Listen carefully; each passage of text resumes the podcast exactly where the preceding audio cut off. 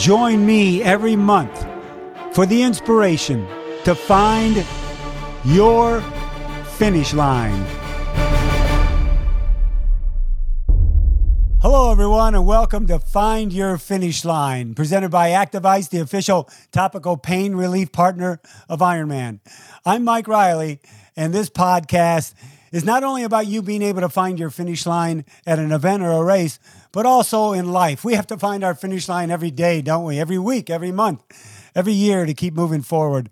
I'll talk with successful people from all backgrounds about their inspiring stories of struggle and achievement in both sport and life. And hopefully, their stories will inspire you to keep moving forward. Now, with our fantastic guest, welcome to five-time Ironman World Champion Craig Alexander. How you doing, mate? I'm doing good, Mike. How are you? Uh, I'm fantastic, and and you know, uh, five-time three uh, Kona titles, and then we got two 70.3 titles. And I want to go into a couple of those first, but I've been asking everybody, and, uh, you know, with the pandemic and the last 14, 18 months, how have you been coping with it and, and keeping the family unit uh, positive and thinking because when you got three young kids, they don't exactly think like an adult mind. It's always it's always like every five minutes or ten minutes. So how you been keeping it together with the family? Yeah, you know, just been trying to stay in the moment. And as terrible as it's been, I, I always believe there's just a silver lining uh, in every situation. And, and for us, it was spending a lot of time together through the lockdown and um, the homeschooling and, all of that. And of course, my wife Nerida, being a, an emergency room nurse, she had to work a lot. She was on the front line, and um, so I was I was in charge of homeschooling, which was interesting. That's tougher than an Ironman, that that is. But um, you know, I just, I, I, think we just tried to stay in the moment and, and kind of like being an athlete. I think all the lessons you learn being an athlete through your racing, they serve you well and later on in life. And just tried to take care of the things each day that we could and make it as fun as possible because, of course, they are kids.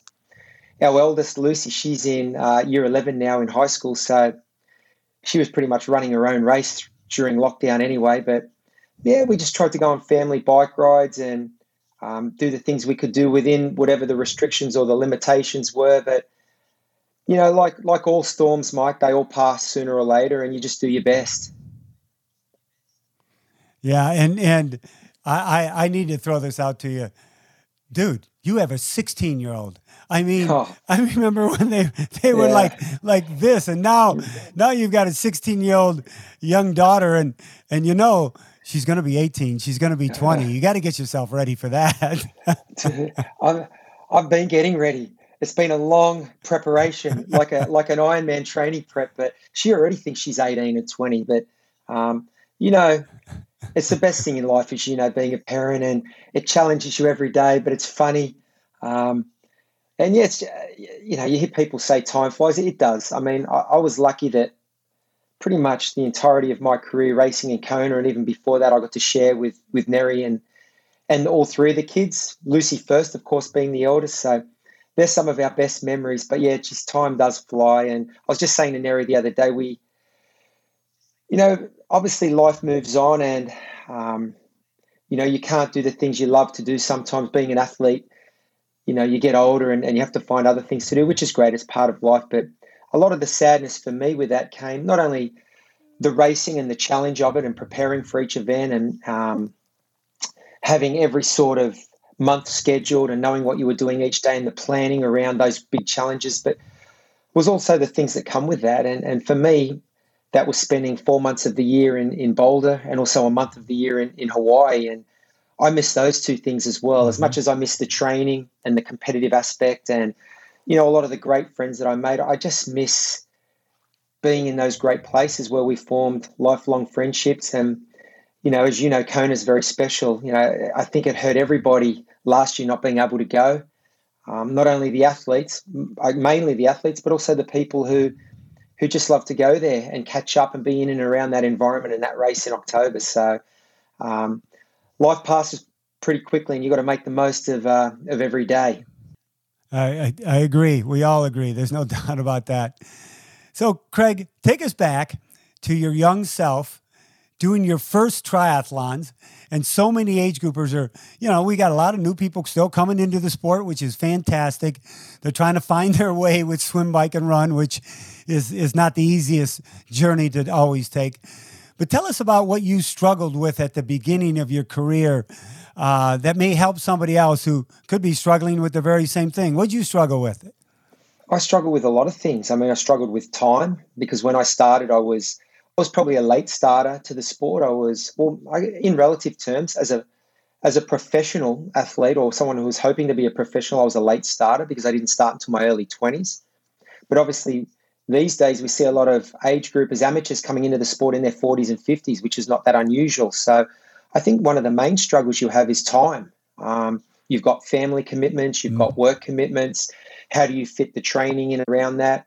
How do you balance your training time with your expectations? I think all of those internal conversations and challenges that we all face. Um, you know, you know better than most, Mike. I mean, you've you've got a privileged position in our sport on, a lot of finish lines, and and the people you call across the line you know, we're a unique breed, just driven, um, driven people who love a challenge. Uh, some would say type A personalities. So sometimes the greatest challenge that we face is balancing our own expectations with realistically how much time we have and all the other commitments in our day. So I think, and that's different for every athlete, um, whatever level you're at. And you have to be at peace with your and realistic with your time availability and what your aspirations are. So I'd say that's one thing I, I certainly uh, struggled with. Um, and I know a lot of the athletes that I talk to struggle with that as well. Um, you know, life is busy. So that's one of the first challenges. And also for me, I guess more specifically with the sport, I,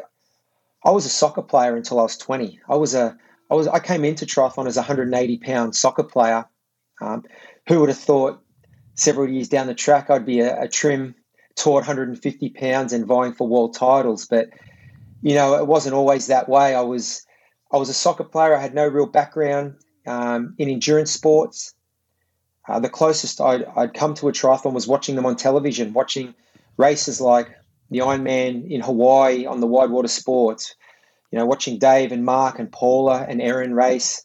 Um, watching a lot of the other famous events, St. Croix, Chicago. You know, it wasn't unusual to see those on television in Australia. So um, even though I was very entrenched in, in my, I guess, my prior sporting life as a soccer player, I was aware of the sport of triathlon and very interested in it. But yeah, I had a lot of challenges when I started changing my body, um, I guess, shape and, and my abilities, learning to swim. Uh, I mean, in Australia, we all learn to swim at a young age, but you know, when I talk about learning to swim, I mean, you know, diving into a swim squad for the first time and having to do three miles um, which was unheard of for, for a soccer player, you know, and and then learning the nuances of riding a bike. I mean, I think, you know, again in Australia, we're, we've got a great climate. We're outdoors twelve months of the year. Growing up, we all ride our little bikes around the neighbourhood, but riding a racing bike with your feet attached to the pedals, um, all, all of those things, and learning the training. I mean, they're challenges that I faced. I think every athlete face faces those at some point, and it's not unlike the challenges that a 40 or 50 year old amateur in our sport would face. So I think I would just say to them, you're not alone. Everyone's faced those challenges. And, and the great news is there's a lot of um, resources and people out there who can help you. So you need to tap into those. Yeah, there are plenty of resources. They do need to tap. So we can talk about Kona, you know, you won it in 08 and 09. You won it in 11. I always like telling the story in 08, you and Neri standing at the in the after party off to the side all by yourselves and kind of just talking to one another. The world changed for you that year uh, in the sport of triathlon. You know, you won the 70.3 in 06 and I think uh, 10 or in 10. But uh, when you, you get that Kona title, uh, the world changed for you. Did it change in a way that you had expected or something you had prepared for, or was it just a blind side? Yeah, I don't know if you ever can prepare fully for something until you live through it and experience it. So, um, you know, I'd won some big races at that point. I'd, I'd, won the Lifetime Fitness Race in Minnesota, which was a big deal for a short course athlete. It was an invitation only event. at the time the, the largest prize purse in the history of our sport against um, you know the best short course athletes in the world live on television. So I, I think I guess I was fortunate to have stepping stones um, along my development as an athlete, but also your development mentally and, and emotionally to be able to prepare you for those moments. And I think the greatest thing was just the people I had around me. It was a lot of the same people. You know, obviously Neri, uh, my close friends, my training partners, and you know, I think that's possibly the best thing I ever did in my career, or the thing I did most consistently well, was surround myself with good people, and that always started at home with Neri and immediate family. And I think when you're in that sort of an environment, you're you're always well equipped to deal with whatever life throws at you. So I had good voices around me, good people, and but yeah, man, it was a it was a real trip to. I mean, the year before when I raced in Kona for the first time, I said just being there, walking around the pier, having seen it on television so many times, and it's just yeah, you know, you hear people say it's like being a kid in a candy store. It's all of that and more. It's um, something that you've thought about and wondered what it would be like, and then you're living it, and it's it feels real and not real all at the same time. So I think for me, 07 was was good preparation. Just getting there that that first year and experiencing the race, and, and of course I finished second on debut, and I think that for me that was a good, again a good just stepping stone in my in my development. And I mean to win in your second appearance, it yeah, it's mind blowing, and I just I felt very lucky and privileged, and yeah. I, I you know that first time when you were there, uh, and you were only like four minutes behind your countryman Chris McCormick, so uh, you definitely put your map on yourself on the map with that second place. You know, you said I read one time where you said I think I heard you talk about it once on a panel I was at, where you know you, you can be defeated and it hurts. It it can hurt a lot but not performing up to your full potential hurts even worse. Were there events where all of a sudden you came out and go, "What the heck? Why?" Why did I not give it my all? I mean, obviously that bothers you worse than a, than a defeat. Was there one particular event where that just stuck with you? Like, what the heck was I doing there? What? Why didn't I perform up to my potential? Yeah, you know, for me, effort was never a problem. I was always an effort guy, even as a soccer player, and it was more about execution for me a lot of the time and, and I guess dealing with the nervousness and the anxiety that I would put on myself. Um, so not one not one race in particular that comes to mind, but but mate, there were there were a multitude of occasions where I'd be either talking with the media at the you know the post race press conference or and a lot of the time you haven't even had to process what happened yourself because it's still fresh. It's happened that that day. Um, yeah. And you know, I'd be sitting there thinking, you know, there'd be occasions where I, would won races and I'd be talking about it, answering questions, but in my mind, I'd be thinking, well, geez, I made so many mistakes today. Like, I won the race. I guess in itself, that's that's part of the battle. But and then there were other occasions where I performed really, really well, but hadn't won the race, hadn't hadn't crossed the line first. So I guess everybody frames things differently. But for me, mentally, it was it became clear that sometimes you, you win a race, and, and by definition, that just means you cross the line first. But what does that mean related to your performance? Have you performed up to potential? Have you? Um, so those two things became almost mutually exclusive. I mean, as a professional athlete, you obviously want to win. Um, that's when you get paid, and that's when you get the sponsors. But it was deeper than that for me, and, and for a lot of athletes that I spoke to as well. It's you know, and I think it becomes apparent when you start analyzing it and verbalizing it um, to the media and also to yourself that success is is different to winning. Success is getting the most out of yourself on all all occasions. Sometimes you win but still mm-hmm. underperform. Mm-hmm. So for me, I, I, I felt there were occasions where I won races and thought, you know, I didn't train long and hard for months and months and and you know go through all those sacrifices with my family to to perform lower than the level that I'd set for myself. And just because I crossed the line first, I'm not going to be content with that. So, you know, I, I guess you, you, sort of separate the, the, result from the performance, and, and that's where it all became about not just effort, but execution and, and fulfilling potential, not just the position that you cross the line. Right, right. Well, you know, so much today is about performance psychology about obviously the mental aspect. Uh, it always has been, but obviously there's more studies done on it. And I know you have uh, you've dove into it quite a bit. Do you believe, Craig, that uh, if if you knew more about performance psychology when you were racing back in the day, would have it would have it made your performances better? Would it have made your recovery better? Would you have understood yourself a little bit better? Do you think that's a path that uh, would have enhanced your your career?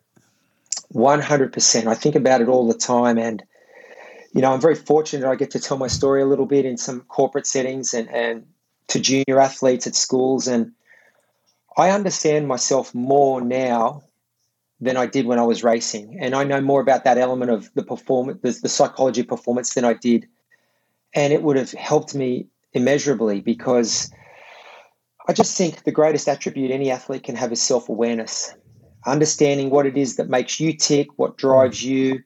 And, and, and from that point, you know, all of the subsequent details fall into place around the training. But, you know, we're all different. Physiologically, obviously, we're all different, but mentally and emotionally, we're all different. And we thrive in different situations and understanding what you need around you from an emotional standpoint with your relationships and, and also unlocking um, you know, the, the mind body connection is very strong. That they, those two things cannot be separated. The mind controls the body. You can be the physically in unbelievable shape. You can be the physically fittest person on the start line, but if you're not in a good place uh, mentally, where and emotionally, where you're, you're motivated, and um, you know, you talked about um, the psychology and all the, the studies that have been done. There, there's a hundred studies that have talked about an athlete's willingness to endure um, is always higher when they're more motivated, when they're happy. There are all these other elements, these psychological elements that you can put in place, which actually enhance your physical performance. And I know I wasn't aware of a lot of them during the peak of my career. I mean, I'd scratched the surface. I was aware of them, but hadn't, I guess, delved as more deeply as I have now. And I mean, it's something I think about all the time. I'm often considering going back to do some sort of sports psychology degree, postgraduate degree. I just, it just interests me. Hold on, everyone. We'll be right back after a message from our sponsors. As an endurance athlete, you're constantly pushing your body to new limits, searching for your personal best, for the next finish line. If you're training for an endurance event, whether short distance or long distance, proper recovery is the key to you unlocking your potential. As the official topical pain relief partner for the Ironman US series, Active Ice's lineup of topical cooling gel roll on and spray features 8% menthol and eucalyptus oil to provide the instant icy relief you need to recover smarter and faster. The water based non sticky formula withstands sweat to keep up with the demands and exertion of race day. Don't let muscle pain or sprains hold you back from reaching your potential, from reaching your personal best. Shop the Active Ices lineup on Amazon today for the support you need to find your finish line. So yeah, the psychology, Craig, is is is vital. It's just a matter of of knowing it and practicing it. You know, I kind of saw that with you. Uh, you. You had such a incredible career, and in, in, 2011 you won Kona, and then you came to uh, after Kona. Oh, I think it was 2012 yeah, you came to Melbourne and you went sub eight hours there. Uh, then in 2013, when I was working that race, you finished a fifth at Melbourne, and I uh, interviewed you at the at the finish, and it was very emotional uh, because you didn't have the performance that you wanted. Uh, you felt that uh, I, I believed your Ironman career maybe was on the wane, and you didn't know how you were going to get it back, and you just kind of wanted to walk away. Walk us through that because that had to be a real emotional roller coaster for you, uh, coming in fifth when you wanted to win the race. But things were leading up to that to where you weren't having the performances you thought you should have. Yeah, well, I think I, I just think for me personally, it was all, almost a mental slide more than a physical one. So that alludes to what we were speaking mm. about before. And you know, it's one thing to be physically capable to perform the question is do you uh, still have the mental desire and the motivation to do it? And I was getting to a point where we'd been traveling internationally for 20 years. Um, you know, our third our third child, Lani, had just been born, uh, so she was just a baby, weeks old, and you know, I was starting to have a lot of feelings of guilt actually that um, how much more racing, how much more winning is enough. Uh, and I guess again, it comes down to self awareness and an, in, an in, insight into what you want as a person and what you want for your family. And I just kind of felt, you know, if I if I go to Kona, can I perform physically? I felt I could, but at what cost? At what cost to to the rest of my life? And you know, my wife had been so supportive for so long. I was just really having a lot of feelings of guilt about this uh, existence. And I wouldn't say I was a selfish person, but by definition, as an athlete, you, you do need to be self centered. You're, you're always worried about your training, your race schedule, your diet, your recovery. There's a lot of, uh, I guess, self focused attention, and which is a kind of a, a paradox when you become a parent. It's the opposite of what really happens when you become a parent. So I was struggling with all of those things, Mike. Yeah, I was I was emotional at the time, and I just I had feelings of guilt because I felt obligated to my sponsors as well. I thought, well, this is my job, and if I can still physically perform, why would I pull back? Um, but you know, you negotiate those things. You know, there's no there's no university or college that prepares you for being a professional athlete. It's sort of on the job training. And again, it comes down to what you talked about the mental side of it. You know, you used an interesting word about the mental practice that, you know, I was very fortunate early in my career. I crossed paths with a sports psychologist, and she said things to me 25 years ago that I utilized and used certain strategies every day of my career and even now in my life. Um, you know, she talked about being an athlete you know, you train three, four times a day. You're swimming, you're biking, you're running every day. You're in the gym. You're practicing physically. She said to me, "What what mental practice are you doing, um, so that your mental development keeps pace with your physical development?" So, yeah, it was an interesting time um, coming to the end of my Ironman career. I knew I still loved the sport and I wanted to be involved, uh, but yeah, I was having I was torn between um, should I push on you know, as you get older, there's no question. I, th- I think we've seen in our sport, from a physical and endurance perspective, you can excel in your late 30s into your 40s. There's no question. Mm-hmm. But the body needs a lot more TLC at that point. You need to nurture it, love it more. It needs more attention, more body work. And it just, a full time job becomes a full time job plus more with all the extras that you need to do. And yeah, I was just, I was starting to feel very guilty about this was too all consuming for the family. And, you know, we'd already been doing it for nearly two decades, Neri and I anyway. So, um, yeah, I just, I, I, was really struggling with what, what the way forward should be. But I think I, I navigated it, I wouldn't say well. I had to get some good advice from a lot of trusted people and mentors, advisors, and you know, I wanted to stay involved in the sport. I didn't want to walk away, and certainly from racing. And I still felt physically I could compete at the shorter distances. I just I felt that if I wasn't going to, I, I couldn't do Ironman racing and not do Kona. So for me, the part, the way forward was stop the Ironman racing and maybe continue with seventy point three racing, half distance racing, and mm-hmm. Olympic distance. So that's that's what I chose to do. Good, good for you. I know. I I love it, and uh, just a little switch here. You know, our sport and men's and women's diversity, dynamics, and the roles in the workplace, the roles in sport and in life. They're, as you know, they're being recalibrated and defined more now than ever, which is is a great thing. But talk to us about how you believe our sport, our events, are doing in this category, and what kind of grade would you give them if you want to do that, or what kind of advice could you give them so that we become a sport uh, of diversity and we become a sport that is all encompassing and, and welcomes everybody? Yeah, it's a good question.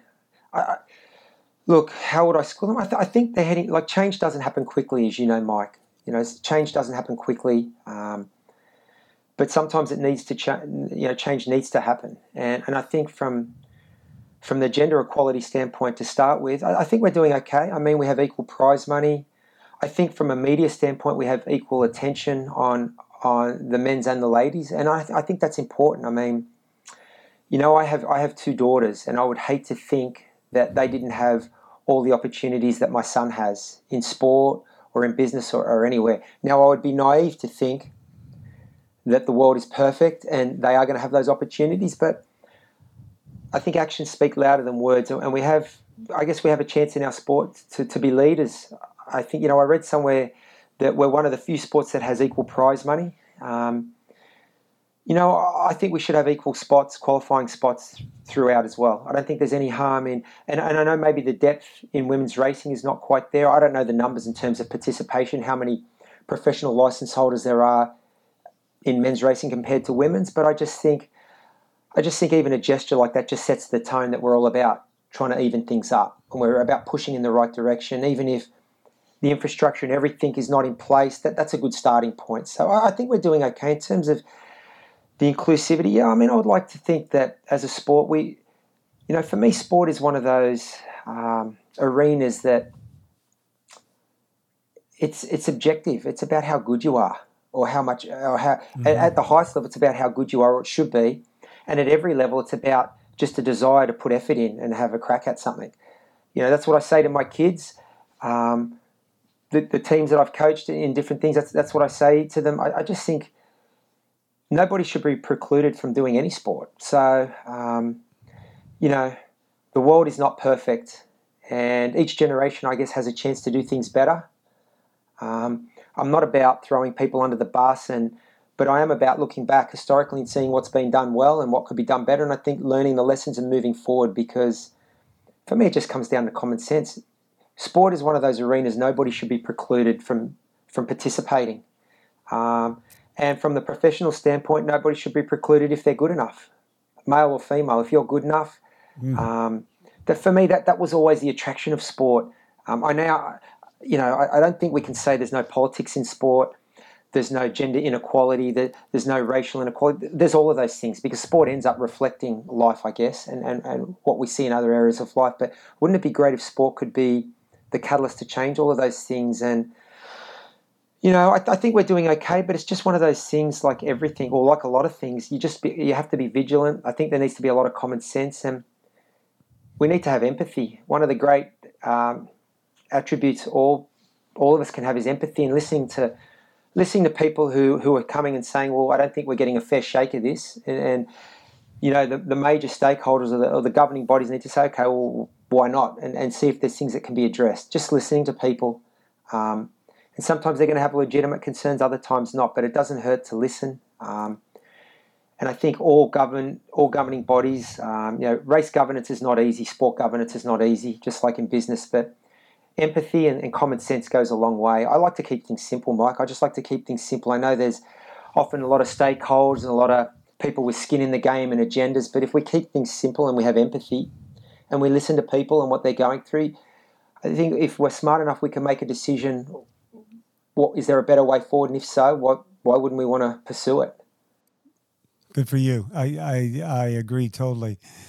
And you know, you mentioned something in what you were just talking about is actions speak louder than words. I always I always use that because obviously people coming into the finish line, they don't need to be yelling out and telling people what they're doing because people see it. The kids see it, their family and friends see it.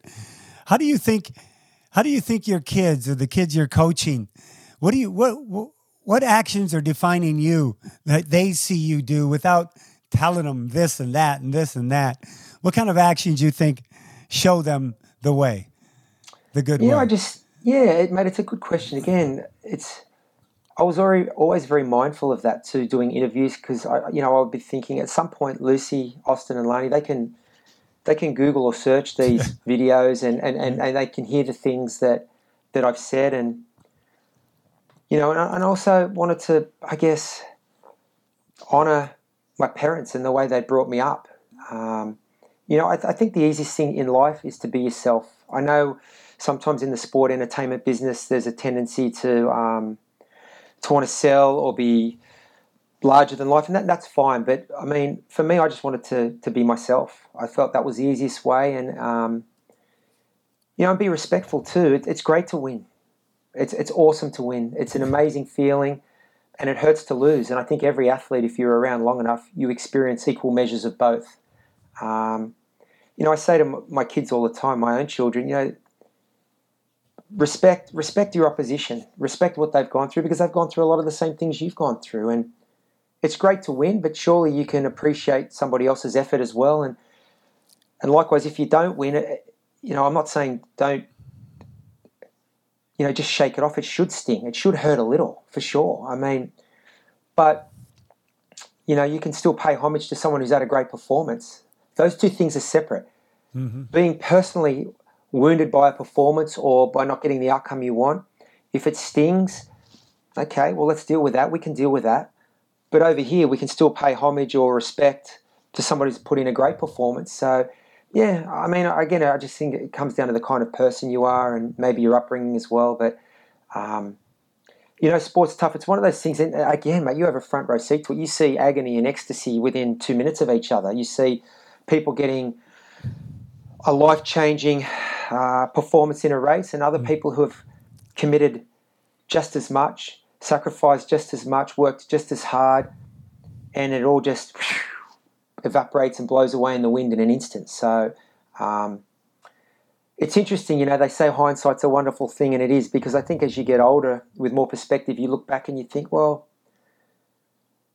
all of those experiences shape who you are and they teach you, and it's just part of the journey. And you hear that as a kid and you think that's just a, that's just a rubbish cliche.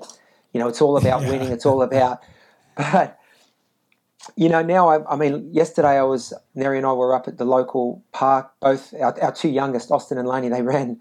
They had their zone cross country races, and I think you're just a little more, more philosophical because you see these kids just turning themselves inside out. And some of the kids at the back of the field are, are, putting in just as much effort.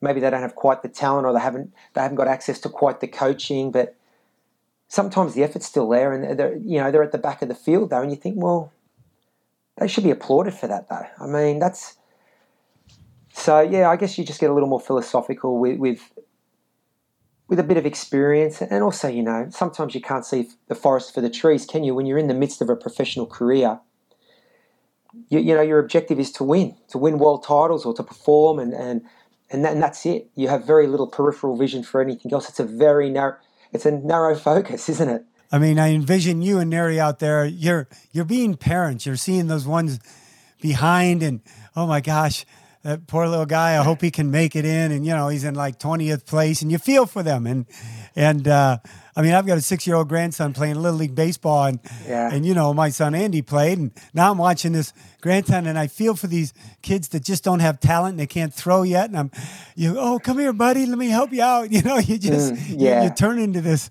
this soul of wanting to help everybody. But when you mentioned about your kid, I just brought a thought back that that you're going to have to tell me what year it was. But when you talked about maybe your kids seeing a video of an interview or something, I don't know if they'd ever see the video of the award ceremony in Kona when the torrential downpour came and everybody left. And and I, I was only halfway through the program and finally I go, okay, now let's bring up our champion, Craig Alexander, to give his speech. I don't know if that was eight, nine, or eleven, but it you remember how hard that rain was. It was ridiculous It was sweet. And then and then you're up there, you're giving a speech, you tear your your aloha shirt off. People were, it was like only 40 of us left. People were going crazy. Was that a moment in time we're, we're never going to be able to forget? That's the greatest. That that was amazing. And they're the memories that that you cherish the most, I think. Those sort of little anecdotes that yeah, there was only 40 or 50 hardy souls left under the under the tables right at the front. And it was it was so good. I mean, I remember the rain came down so hard, you started getting electric shocks through the microphone, and they had to cut. Yeah, they had, had to, to, shut it. Put it down.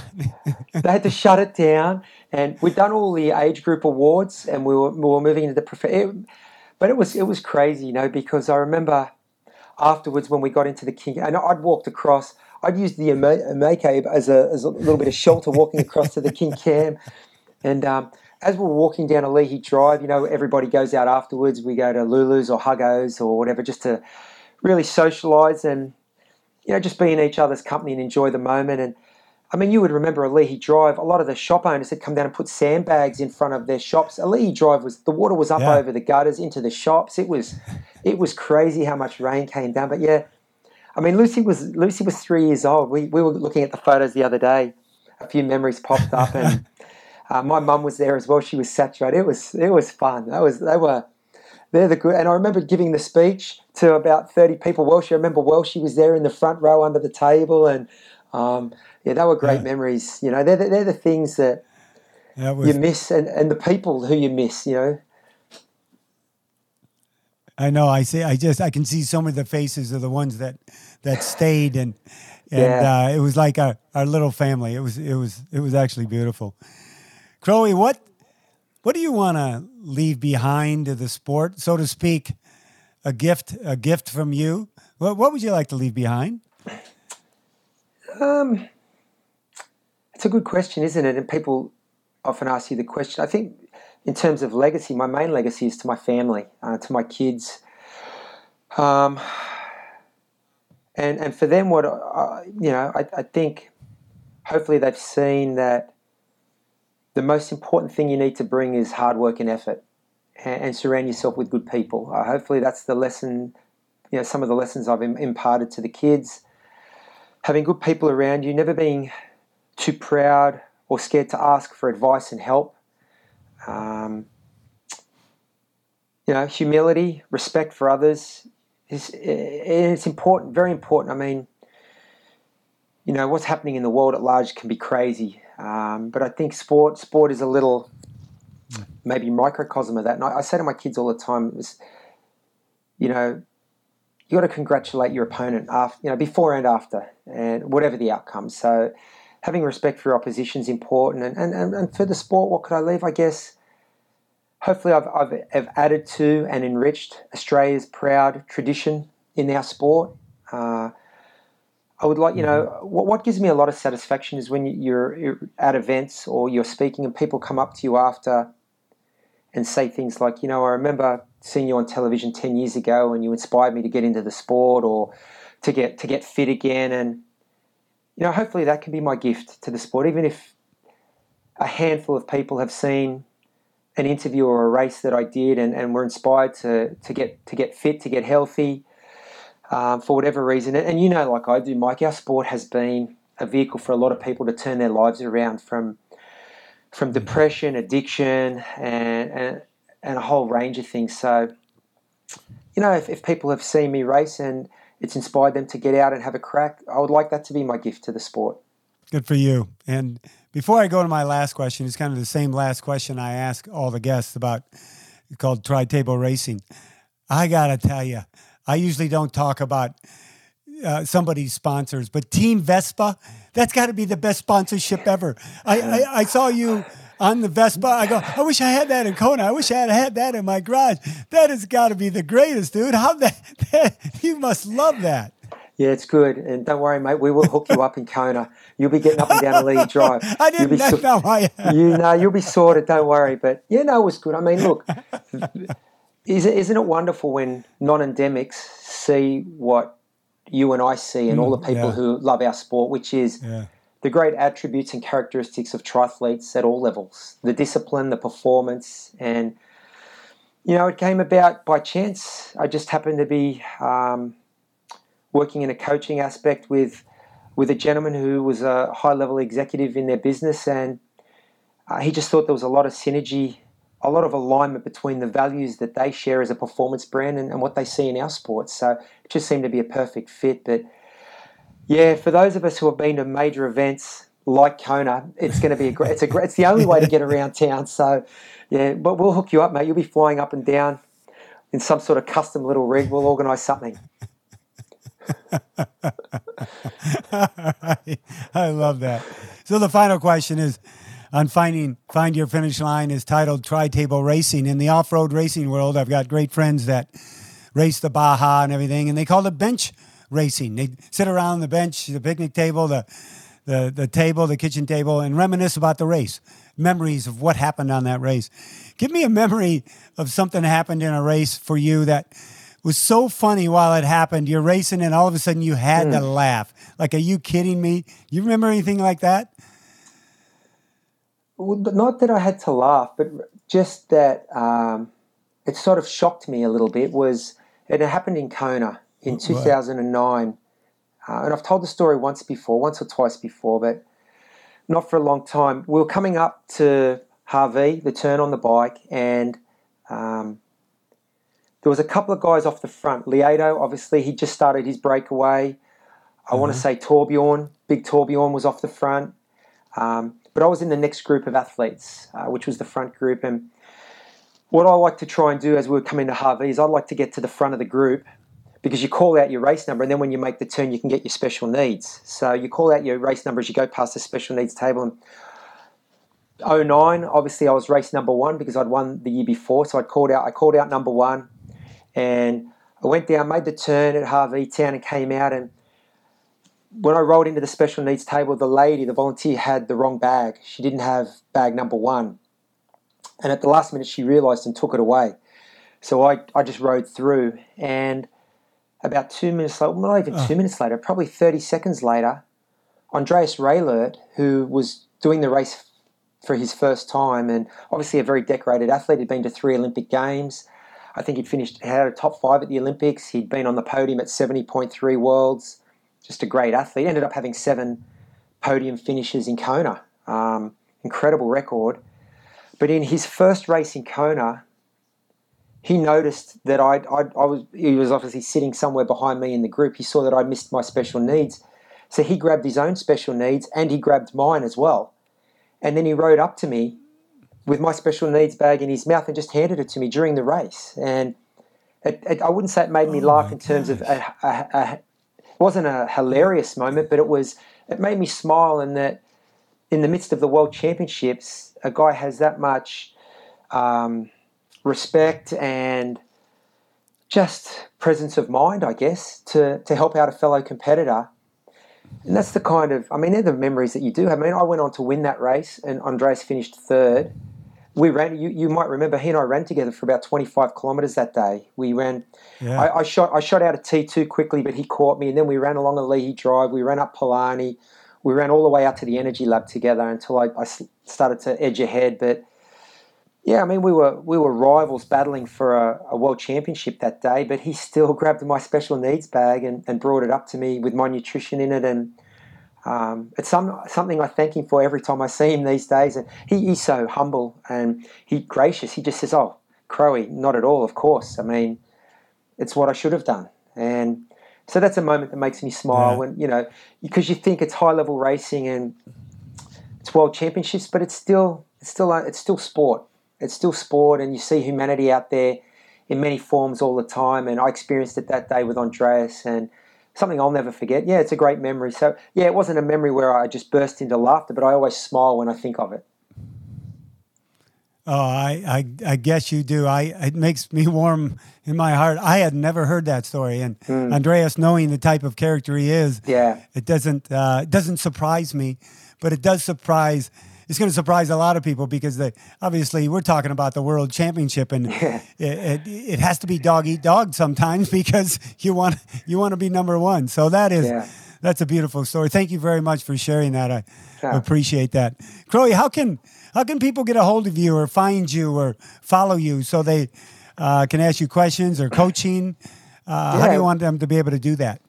Social media. I'm on Twitter, on Instagram, Facebook, all of those things. Um, also got the coaching business, Sansego. So we have a website and we've got social media channels. And um, yeah, it's something I've had the coaching business for a long time now, but I've really been much more invested in it the last six to 12 months. So for me, that was one of the upsides of the pandemic, I guess. Um, really taking more ownership and getting more engaged in that side of my life. So yeah, people can find me. Um, Crowie Alexander is my Instagram. So I, I, message if people message me, I always message back. So um, I'm pretty easy to find, and hopefully when the events start up again, I'll be floating around. That, that's one thing I've re- I'm sure you have, as a lot of people have, just being at the events, being in and around our community. But I'm hopeful this year, the back end of this year, I'll be floating around a few more events. So if people see me, come up, grab me, ask a question or two. Let's have a coffee. But yeah, I'm, I'm easy to find, Mike. I'm easy to find. I'm floating around. Okay. Well, Crowie, I, I can't wait to see you at the next event somewhere somewhere in the world so we can get together and uh, tip one or two. But uh, thank you very much for your time. Say hello to the family and yeah and uh, Neri and give her a hug for me and and uh, uh, keep doing what you're doing because our sport is so much better off because Craig Alexander has been a part of it, and better yet, is still a part of it. So keep it up, young man. Uh, uh, what you do and the type of family man you are is an example to live by. Thank you. Hey, thank you, Mike. They're lovely words, mate. And thank you for having me on. It's great to catch up. My pleasure. So find your finish line presented by Active Ice, the official topical pain relief partner of Ironman. Hey, if you enjoyed the show, subscribe. If you'd like to, to become uh, notified of upcoming shows, you can do that on Apple Podcast, on Spotify, on Overcast, or right from my website at mikereilly.net. And remember, everybody, there are things in life and racing that we don't always have control over but we do have control over our attitude. If you take care of it, it will get you to the finish line. As always, I'm Mike Reilly. My warmest aloha to each and every one of you. We'll see you next time.